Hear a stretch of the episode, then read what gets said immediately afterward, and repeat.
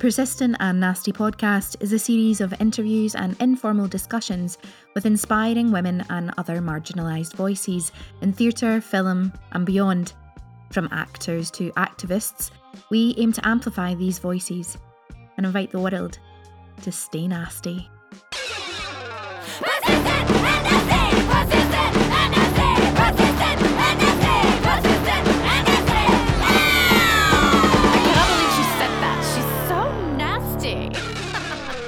Hello, you gorgeous lot, and welcome to another episode of the Persistent and Nasty podcast. Elaine here. How are you all doing?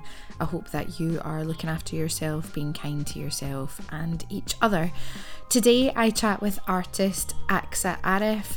We discuss Aqsa's current project, which is Anam Ki Almari on uh, at Kelvingrove Art Gallery and Museum from now, November 2023, until the end of April, start of May 2024. We discuss the project, we discuss um, intergenerational conversations and how vital they are. We also discuss the fact that people of colour shouldn't have to do the work. Uh, that's a much bigger conversation that Aqsa and I were hoping to have at a later date. Um, we talk about Aqsa's previous work and we also have a conversation about just finding yourself and figuring out where you want to go and what you want to do. And actually, we have a little conversation about um, leaving school and how the push, yeah, I'm going to go with push to get you uh, to make a decision on what you want to do is really heavy on you at that age and not always helpful. Um, so, lots in today's episode. All details for Anam Ki Almari are in the show notes of today's episode, along with details of how you can watch um, Aqsa's other film, which is just one um, Best Dance Film at Aesthetica Film Festival, Spicy Pink Tea, are also in the show notes of today's episode. If you support the work that we do, you can help us by becoming a persistent pal or a nasty hero. Links to that are in the show notes of today's episode as well.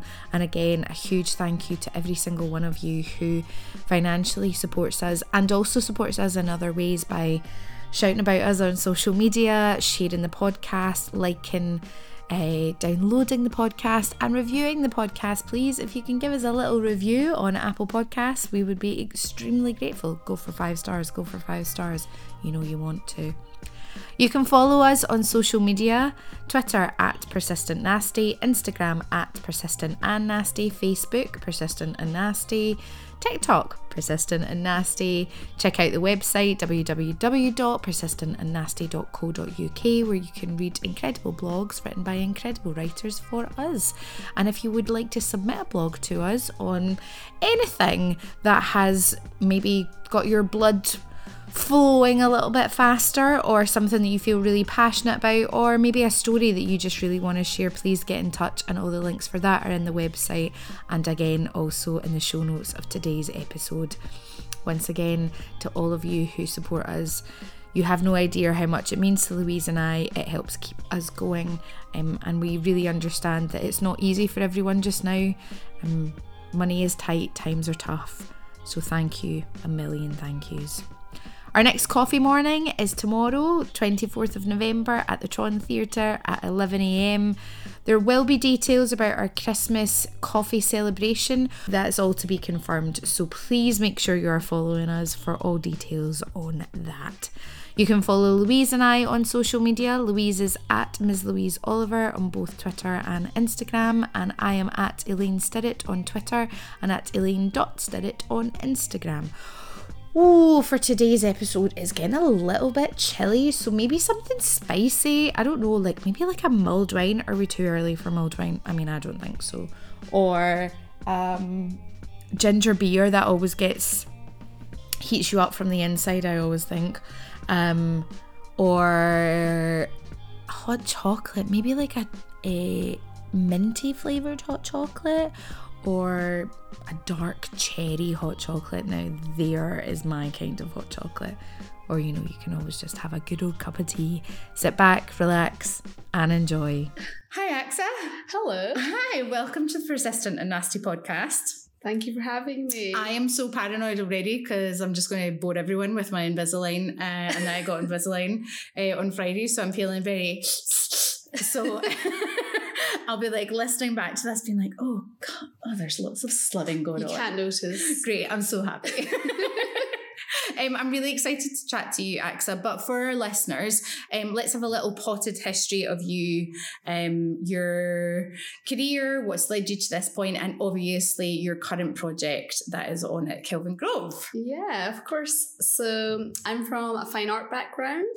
Um, I went to art school in Glasgow School of Art. I did painting and printmaking, and so I think it's it was 2019 when I graduated. So my practice is very moving image, experimental. Like within the course, you can sort of do anything you want. So I very much like took use of that and did lots of different mediums.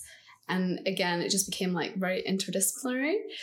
And then when I graduated, I was really like just looking for any and all opportunities. So like I was applying to like I think I was doing like five applications a month sort of thing, just to see like what would stick. And one of the applications I was doing um, was from GMAC Little Pictures, and that yeah. was like for first directors if they have a creative idea. It's and it was also part of this like development program. So I got really excited about this because my practice previously had a lot of cinematic references. Okay. Really inspired by like cinema architecture. Right. And the space. So for me, it was like oh, I get to go a little bit into the film industry and learn about this. Yeah. Um, and also coming from an art background, it's very much isolated working you have collaborations, but it's very sort of self led. They don't imbue that into like the course or anything. I was a bit intimidated by the whole collaborative thing, so I didn't do it that much in art school. So this was like an opportunity to work with a film team, cast, crew. Um, and that's where my project Spicy Pink Tea um, was commissioned at GMAC. And since then, I've been doing like other sort of collaborative films with like a film crew, but with art commissions mm-hmm. and sort of trying to combine like both art and film and seeing where I can meld the two together. But so I have a very like strong art practice and then I feel like I'm a newcomer in like the film industry. Yeah. Yeah. Um, so has art always been a thing for you? Yeah, I think so. For me, when I was in high school, so I'm from like a South Asian background. My parents were very much okay. You need to go down like doctor, lawyer, that sort of route. Uh-huh. And having grown up in that environment, I was very much rebelling and was not interested. Um, but I thought I'm very good at academics, but also very good at art. Maybe I can combine the two and do like architecture. Okay. Yeah. As like a safe route in. Yeah. And then after like a year of that, uh, thinking about that, I realized that doesn't sound like it's for me. Mm-hmm. Um, in high school, I was like, okay, I'm not going to pursue that path. And I didn't even know about fine arts until my high school teacher was saying, "Oh, you you've got really great drawing skills. Have you thought about fine art?" And right, okay, that was like the sort of like seed that I yeah. needed. Someone else sort of believing in me to be like, "Oh, so I'm kind of good at this. Maybe yeah, pursue." this um this career instead. Mm-hmm. So from that, um, I applied to art school, and everyone was saying like it's really hard to get into Glasgow. Yeah, you're not going to get in. Like it's okay if you don't get in first time, just like reapply. Mm-hmm. But I got in first time. Yay! um, I think it was all that momentum of having like coming from the South Asian background of like, what if I'm going to do this creative thing, I better do it right. Yeah and having like all that push i worked really hard trying to make my portfolio so I think all of that sort of paid off. Um, but then I decided to take a year out anyway, mm-hmm. just because I feel like you're so young when you leave high school. Yeah. And they try and push you into sort of university straight away. And I just didn't feel like I wanted to do that. So I took a year out and just sort of did a bit of work and creative things just on my own, just mm-hmm. to find my own sort of pace. Yeah. And then I, I, I'm so thankful I did that because when I got to art school, I just felt a little bit more mature, a little bit more focused. I came in with like wanting to learn and like yeah, really made the most of like the four years. Um, I think you know yourself a bit more, right? As yeah. well, because you, as you say, you leave secondary high school and you're you're still so young and you've made this decision of like, and this is what you're going to do for the rest of your life. Exactly. It's so It's so intense. Exactly. And I think they sort of push that in high Mhm. school. They push that sort of like trajectory. Well, you need to, if you don't get into university, Yeah, if you don't do it now, that's your your life is gone. you're like 17 going, what is going on? Yeah. exactly. So for me, I just wanted to take try and take my own time with it. Um, and then I and I think that's why I a lot of people, a lot of friends I had didn't make as much of art school as they could have, or they didn't feel like they made the right choice. And I think a lot of that was fueled by coming in at 17 Yeah. and coming straight in from high school and obviously who knows what they want to do that age. Yeah. And even now, like sort of morphing into the film industry, I'm like, oh my god, I'm so glad that I'm just a creative person. Yeah, that you took that moment. Mm-hmm. Yeah, it's it's so true because also you are trying to figure out the differences between um, secondary and high school to university, Mm-hmm. where you know you're kind of in lots of ways at secondary, your hands kind of held Yeah. as they lead you through, and then at uni it's like, well, let's sink or swim, baby, let's go. Exactly. There's like no sense of like, I, I think a lot of people are shocked. They're like, well, they're not teaching me anything. Mhm. And I realized quite quickly, well, if that's the case, I better teach myself ASAP. come on, it, it's all good. yeah. I think I just come from this background of like, I need to hustle, I need to do like everything I can. I think this is like immigrant men- mentality that I still like hold on to yeah, from my parents' expectations. Um, because obviously it's such a risky, we all know how risky like the Mhm. creative world is. There's lack of stability. Yeah. And I feel like if you are really passionate, then it's okay. Like that will get you through it. yeah, But if you sort of lack some of passion or you're confused, I feel like it's quite hard to then like find momentum. And a lot of the industry is about momentum, which is a shame, but it's also sort of trying to like find your own space within that. totally. I think that is something that probably crosses all forms in the Mhm. arts. Mm-hmm. doesn't it? It's um that thing of finding your your balance and your footing while also not burning out, but trying to keep the momentum going while you're doing all the other stuff to keep you afloat. Exactly. And Exactly. your body and your brain's kind of I don't know where I am.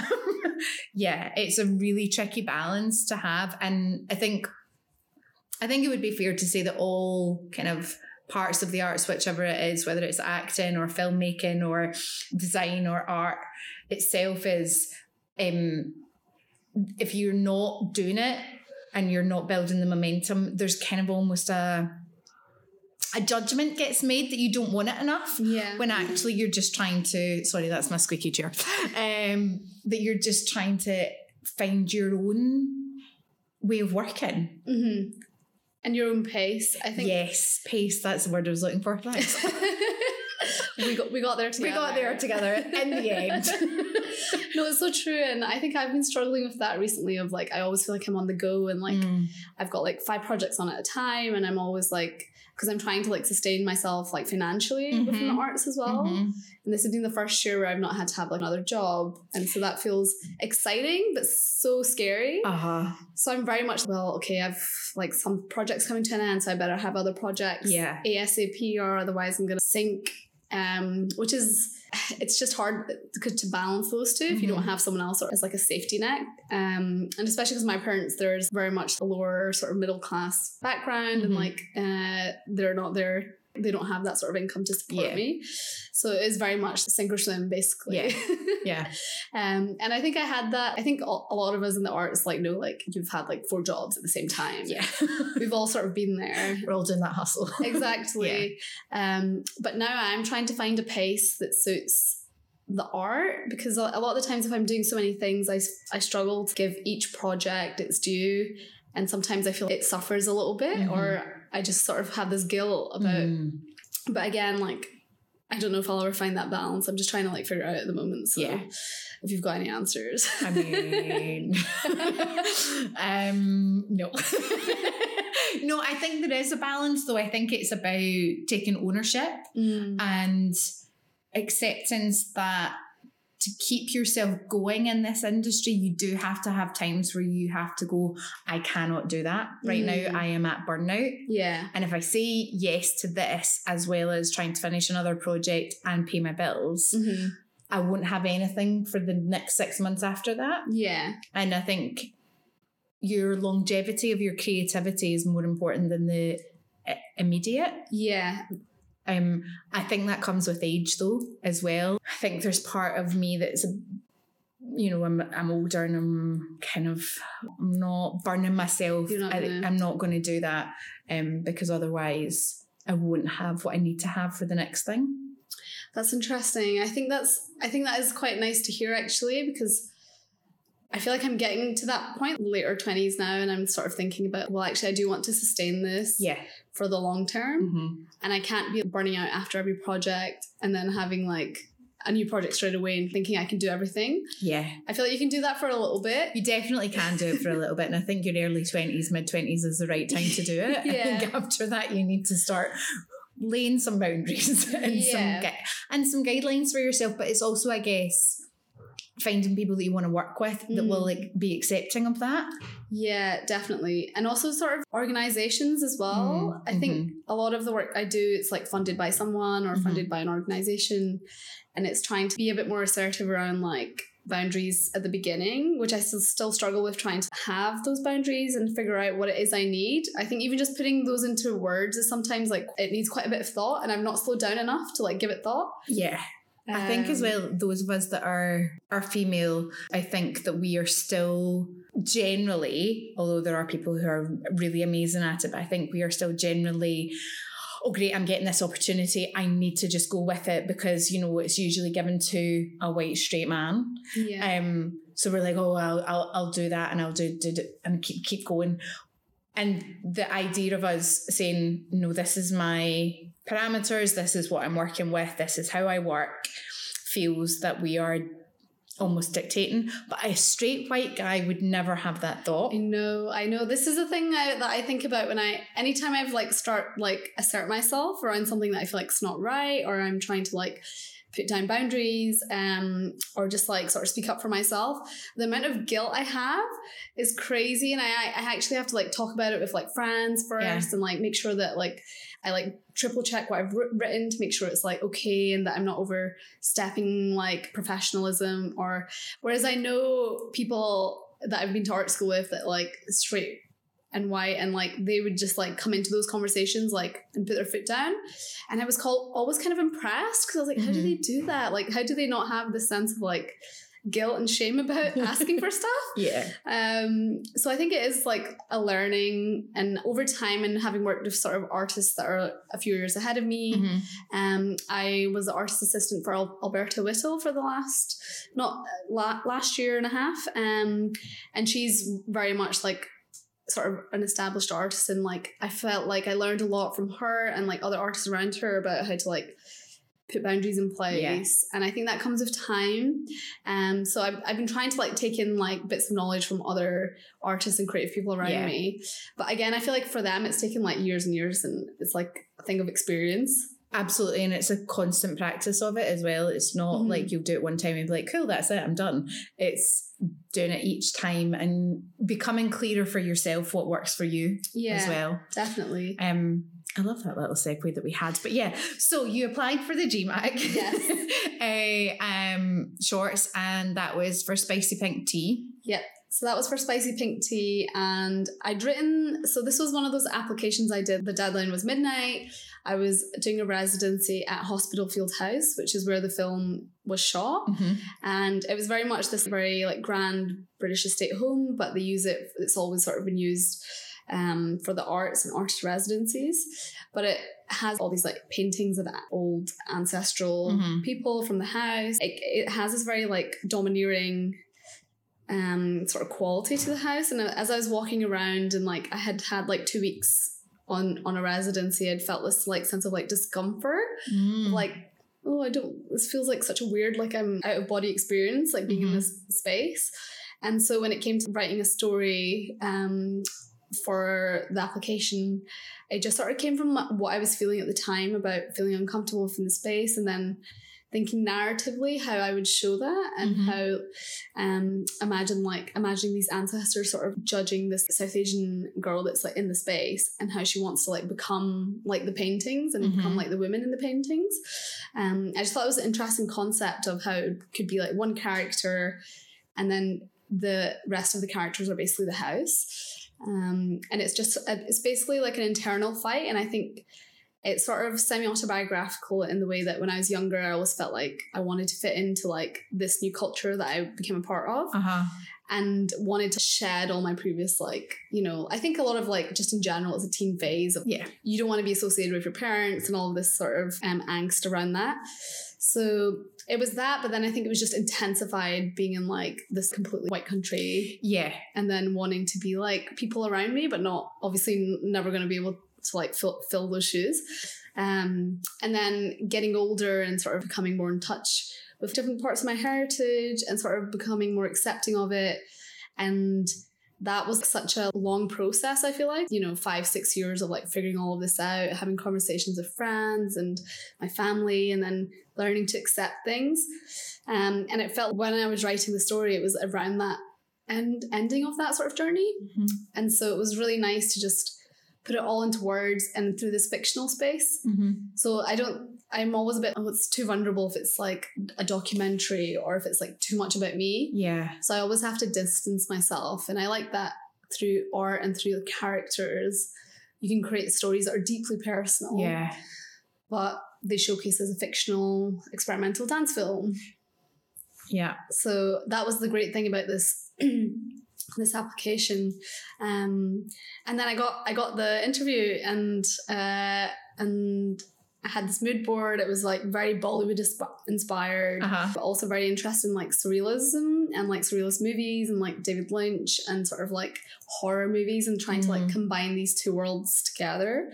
So Spicy Pink Tea really is like this amalgamation of different genres for me.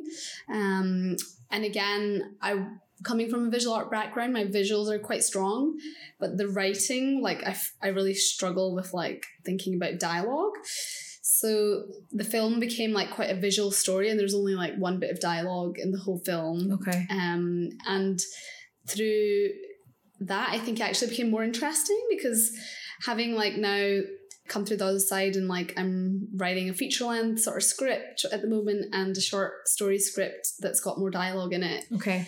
I'm really like having to go back to that because actually you don't want to have unnecessary dialogue. You don't want to like over stimulate to the point where the story is lost because I feel like film is this medium that is very much like no other. It's very it's montage, Mm-hmm. and you can tell so much through that. Mm-hmm. So it's trying to be like really precise. Um, and the film that I've now done as part of the installation, Anam Ki Almari. Yeah. Beautiful segue. Thank you. um, so, Anam Ki Almari means the trophy cupboard, and uh, I'll give a bit of background. That was a collaboration and commissioned by University of Arts London, and they would pair artists with specific archives within the UK. And the archive I was paired with was Kelvingrove Art Gallery and Museum, and I've worked with them before, so it felt like this natural sort of progression. yeah. Um, That's lovely when that happens. yeah, it really is. Um, and I think that was the reason they selected me for it because I'd already had this relationship with them. Um, and having worked with the archives, I was really interested in like delving into like what other South Asian archives they had. Yeah. Um, and within that, so, so it's like a triple video installation. And I really wanted to create the sense of the objects within the archive actually have human faces behind them. They've got human stories. I think a lot of the times when you go into like museum spaces, it's sort of like all the stories, all the context is just absent. It's these objects, they have like two words about them and like the date. And I Yeah. feel like people walk by that sort of stuff all the time. And the display they had um, with the South Asian display in Kelvingrove was sort of like tucked away in this dark corner upstairs. It was very much name and like you, you, you couldn't even figure out where it was like collected and when. So I sort of delved into that during my residency and figured out that a lot of the objects were from the 1888 Glasgow International Exhibition. Okay. So they would have these international exhibitions to showcase city pride. And so London had one, and that was like the big one. And then Glasgow and Edinburgh were trying to fight for like the best Yeah. So they've had this like rivalry for years. Um, Shocker. I know. um, I love both. yeah, yeah, absolutely. um, and they were trying to basically showcase all of the empire's greatness and calling themselves the second city of empire. That's what they would sort of like use in terms of like marketing Mm. strategy for the exhibition. And a lot of those objects were made by Indian craftsmen and women and would be brought here specifically for a white gaze. And so specifically for the exhibition. So it wasn't like they collected these objects um, and it was because they were in use. It was like they were made specifically. And I thought that was really interesting because as like someone that's South Asian, you come in, you like you you look for your history, Uh huh. and then you think that this is going to represent um, that, but actually. It was never meant for you. It was meant for a, a white audience in the 19th century. And I was trying to unpack how it's almost there. Like how that makes you feel though, as well. Exactly. It's sort of like fe- you you almost just have this like sense of like numbness because you're like your heritage is sort of being completely glazed over Yeah. as this ornamental thing. yeah. And I feel like a lot of like South Asian objects and history is like seen as through this ornamental lens. Like it looks beautiful, look at how well like it's crafted. Um, but then it's been completely appropriated for like a white audience. Yeah. And so none of those histories and oral histories that would have normally been passed down or they're just not there. Um, so for me, it was like really important to like involve community members and like the research because I feel like I wanted to learn about these objects. I wanted to learn about what they represented for people, and so I worked with um, the Glendale Women's Cafe. Yeah. Um, they're a group of older South Asian women. To be honest, it's quite young. I think it was from 30 to like 90. Um, and they came in and I selected specific objects that they could like look at and we talked about oral stories around them. And they came in with these amazing stories and they had names for all of these objects because a lot of the names for the objects are things like um, pot and like the real name is like Lota and that's just they don't have any of this Yeah. information in the archive. So there Yeah. was so much like research that was being unpacked over like one or two hours Ah. of like a community workshop, and I just felt like sh- I know that they have like one curator and it's a lot of work for one person to like do all of that. But at the same time, like that itself is an issue. They need to have people coming in. Absolutely. like you're saying all this, and I'm kind of going, so you're doing the work for them? Not really the point, people. Yeah, and I think that that was the point of these residencies was try and bring in an artist of color into like an institution and Mhm. for them to like research what they wanted to and find out stories. But I almost felt obliged to be like, well, I want to look at the South Asian like um, archive and I want to see like what stories. And then only through that journey did I realize actually they're like completely glazed over. Yeah, the stories are missing. They're completely missing. Yeah. And the way they're displayed, like you go into like a European section of the museum and it'll be like so much history. There'll be like Mhm. people's faces attached to paintings and there's like context provided. Mhm. Whereas for other objects that are like more sort of like world cultures, there's just nothing. There's like, you have to sort of search for it or you have to kind of know context yourself. Yeah. But I think a lot of the audience will come into a museum and expect that the museum is like giving you factual information. Absolutely. Yeah. Because that's what that's what you that is what that institution sort of represents. Absolutely. Yeah. And actually, it's a shame to then go in and realize, like, oh no, a lot of this stuff just hasn't been updated. and It's actually not correct, or it's just like completely like missing the point. Mhm. Um, so a lot of this work was actually trying to like bring in people from the community, and I, wor- I worked with like lots of different community groups, and they like gave me so much. Like it was so cathartic working with them because I felt like they were all my aunties, and I was like talking to like family Yeah.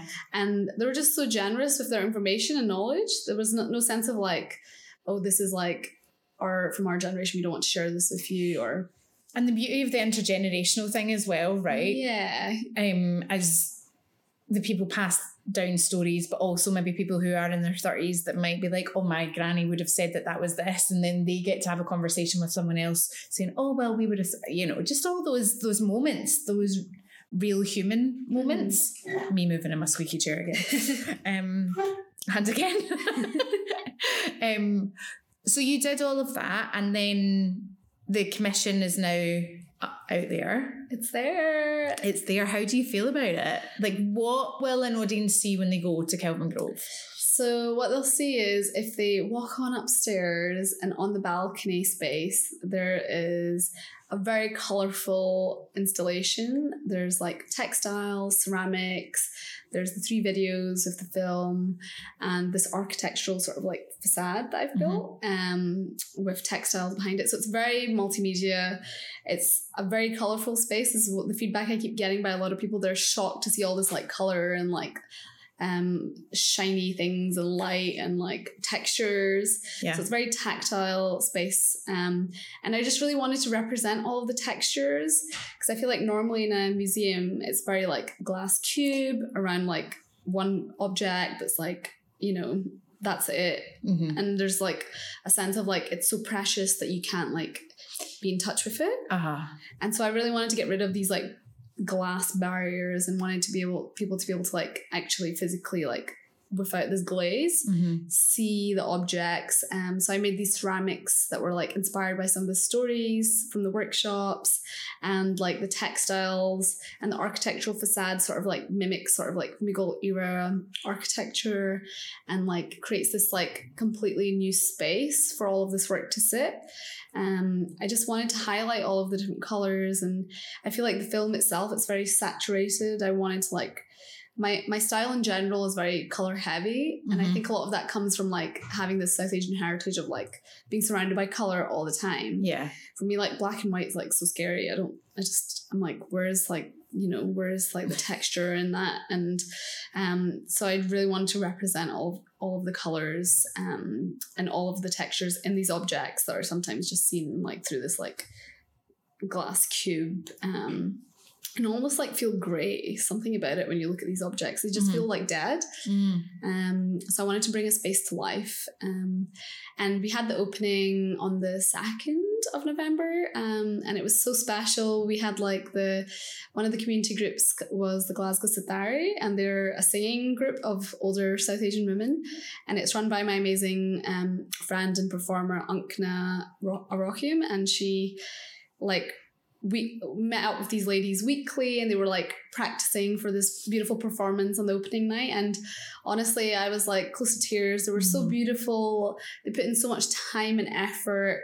There was like delays with the exhibition opening but they just like kept going. And this was all just because they they were just like so thankful to Yeah. have the opportunity. And i was like no this is your space. And i was really trying hard to like make them feel like this is their space. But i think I think for like people of like minority backgrounds, it can feel like almost like intruding. hmm So I was trying to make them feel like this is for them, and like, and it's, everyone had so much like great feedback about it, and Yeah.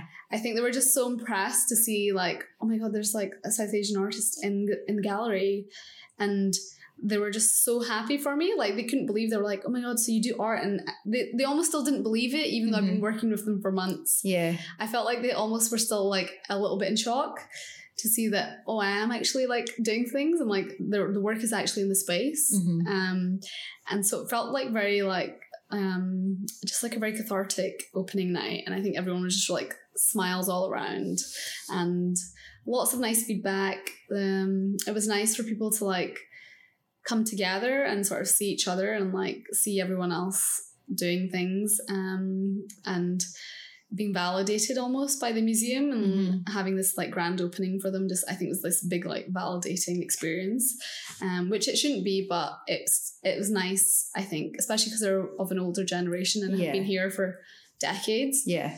to I think have that experience I think was quite um, important and I'm just excited for more um, South Asian people to go in and sort of see and already we've I've had feedback where people have walked by and sort of like messaged me online and been like oh my god I can't believe and I don't know them but it's because they're like South Asian it's like Yeah. it's like oh we're all like in it together so that's been really like heartwarming for me um and i'm excited like over the so it's on for six months and maybe for longer depending on like the collections and um because they collect the work at the end as well so we're having those conversations um but i really want to like program in workshops and events for Yeah. like I want to like bring in like my old um, high school um, art class and see um, what their reaction will be. Yeah. Um, and just like bring in like different groups and see like Be really great as it. well for primary school to come in as well, Yeah.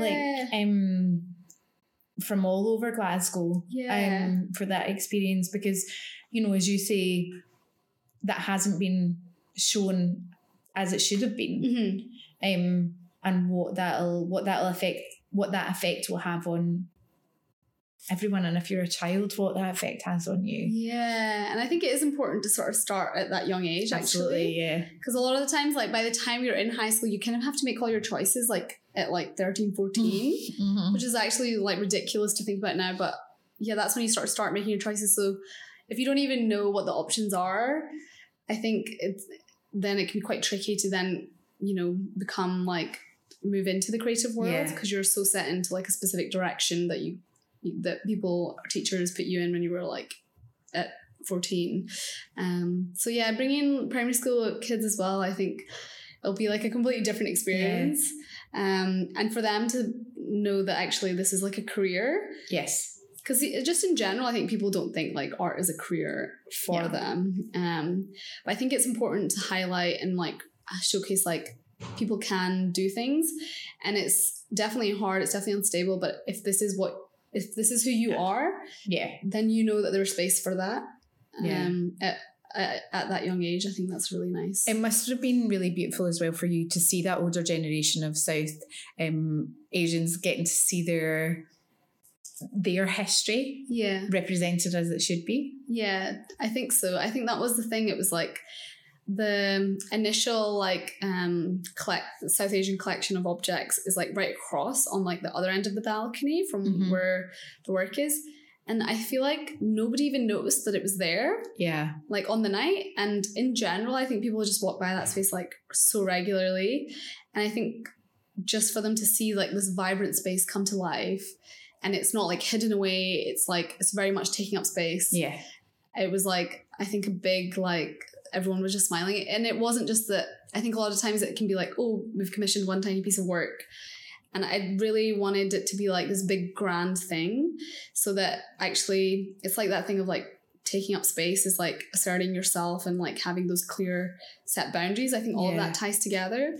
Um and I think for them to see all of that they were just like very chuffed and like It's like you said, it should have been done before because it's really important. Um, Scotland and Glasgow's connection, particular, um, that should have been showcased much sooner than it has been. Wonderful that it's happening for you. Like that's great, but it should have been done um beforehand. And I kind of just want to jump back to when we were chatting about.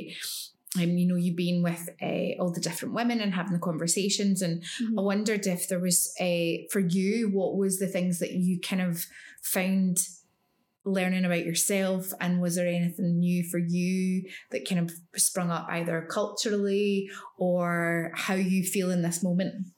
I think That was about five questions. Yeah, Sorry. no, no, it's a really good question actually because I think there was so much of that happening during the workshops. Like Mhm.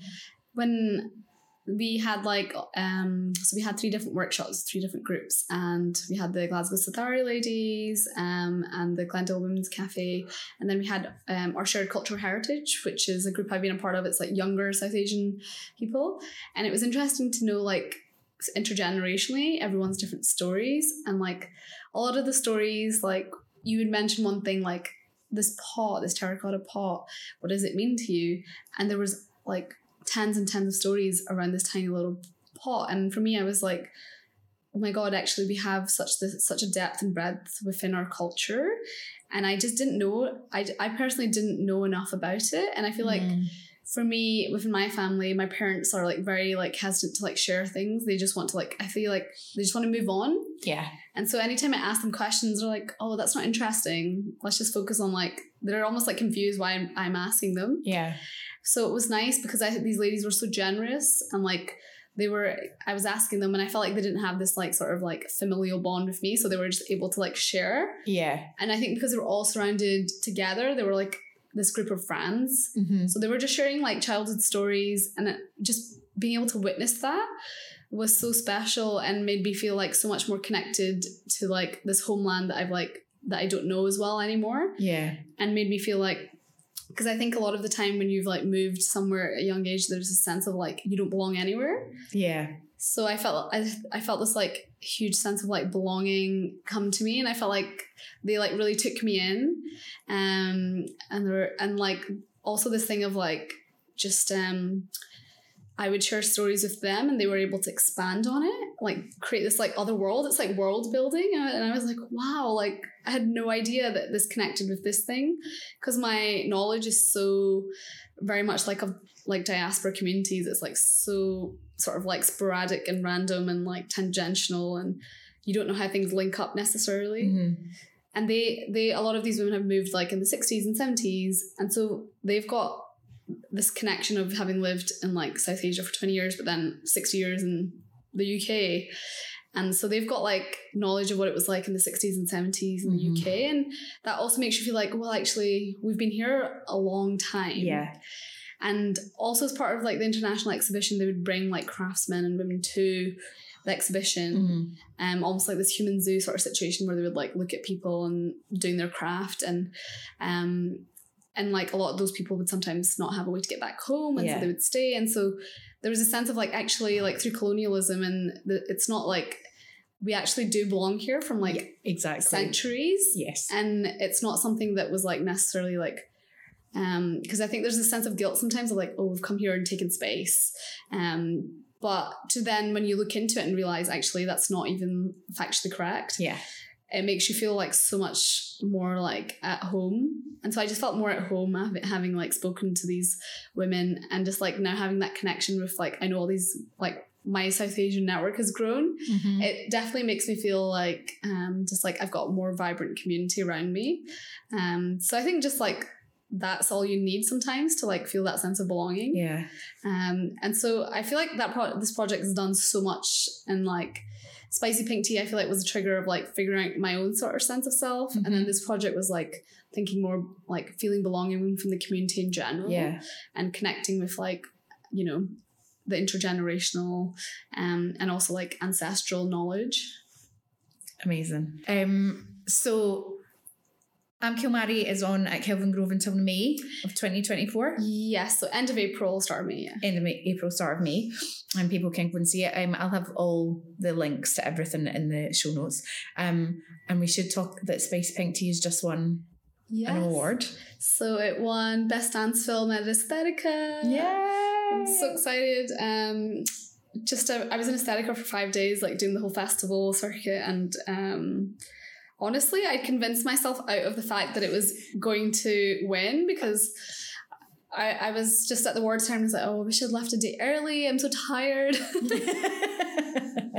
and uh, and then when you're in the when you're just I think a lot of people do this when they're like maybe going to get an award. You've seen all the other amazing films, like the quality at Aesthetica was phenomenal. So just to even have been like obviously in the festival Yeah. is already such a huge accomplishment. So to then you know it being picked for best dance film, I was honestly like. I, I think I was shaking like the whole time, and I don't don't remember what I said in the speech either. Um, but it was it was so nice um just to like let everyone know and like celebrate with the team yeah. just um online because we've not been able to like get together obviously but everyone Yeah. moves to different projects so i think everyone just feels really excited that that something we did like almost like two years ago when we started um Yeah. has come such a long way um and it feels like a good entry because it's my first short film so it Yeah. feels like having all that buzz around it definitely like motivates you to keep going and to know that you're not like that bad no, definitely not.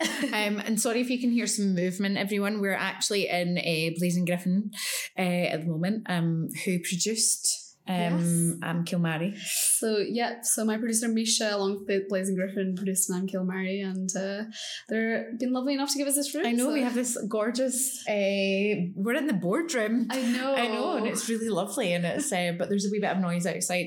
Oh, um, people can watch Spicy Pink Tea until the thirtieth of November. Yes, so it was on the Aesthetica online platform until Yeah. the 30th of November. I think you need like a pass, but you can watch it online there if you want to like if you really want to watch it. And yes, people will really want to watch it. Um, uh, so I will again link all of that in uh, the show notes of today's episode. And you've just got a new residency. Yes, so I've got um, like I said, I'm always on the go. So Love it.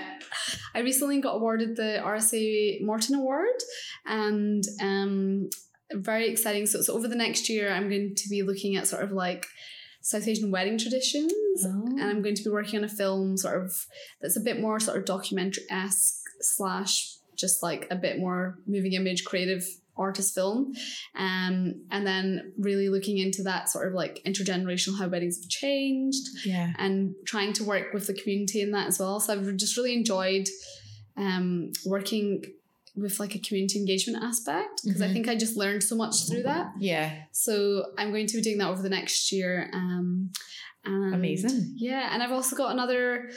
I've got another project that's like a national touring exhibition with Jerwood Arts, and that will be touring in London, Sheffield, Cardiff, and Edinburgh starting May, or yeah, around about May next year. Great.